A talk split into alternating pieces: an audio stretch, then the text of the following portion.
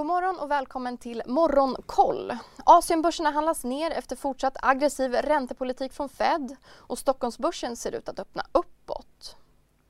Fortsatta utmaningar i den kinesiska ekonomin pressar börserna. Shanghai och Shenzhen är ner omkring 1,5% och Hongkongbörsen och Tokyobörsen är ner en halv procent.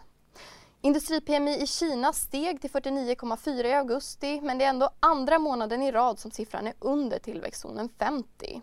Tjänste-PMI sjönk något mer än väntat till 52,6. I Japan ökade industriproduktionen mer än väntat i juli med 1% mot månaden innan. Warren Buffetts investeringsbolag Berkshire Hathaway har minskat sitt ägande i kinesiska elbilstillverkaren BYD. Det här rapporterar Bloomberg.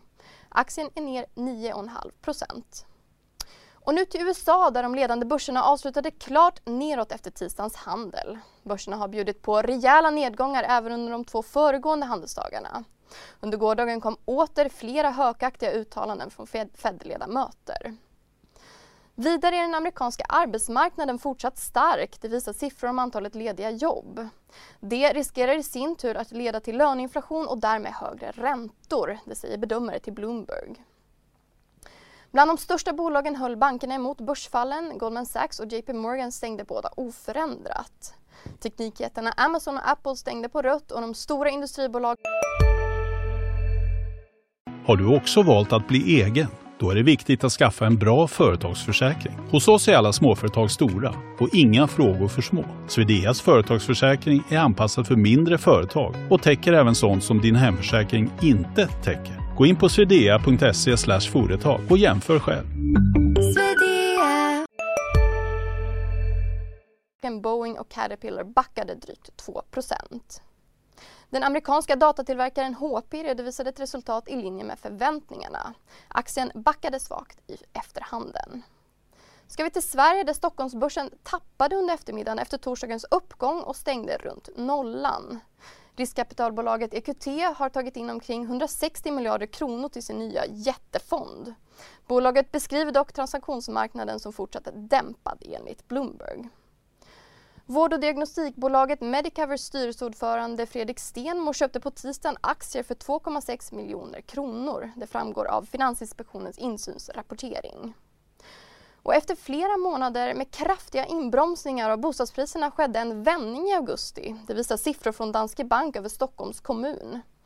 Bostadsrätter i alla storlekar bidrog till prisuppgången men allra tydligast var det bland de större.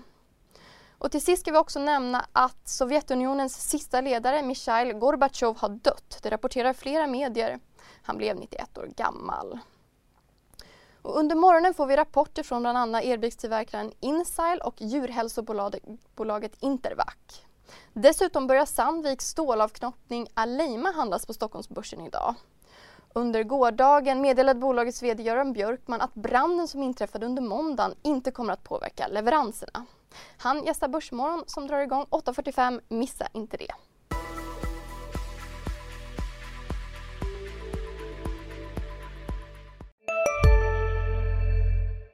CSRD, ännu en förkortning som väcker känslor hos företagare. Men lugn, våra rådgivare här på PWC har koll på det som din verksamhet berörs av. Från hållbarhetslösningar och nya regelverk till affärsutveckling och ansvarsfulla AI-strategier. Välkommen till PWC. Hej, Synoptik här. Så här års är det extra viktigt att du skyddar dina ögon mot solens skadliga strålar. Därför får du just nu 50% på ett par solglasögon i din styrka när du köper glasögon hos oss på Synoptik. Boka tid och läs mer på synoptik.se. Välkommen!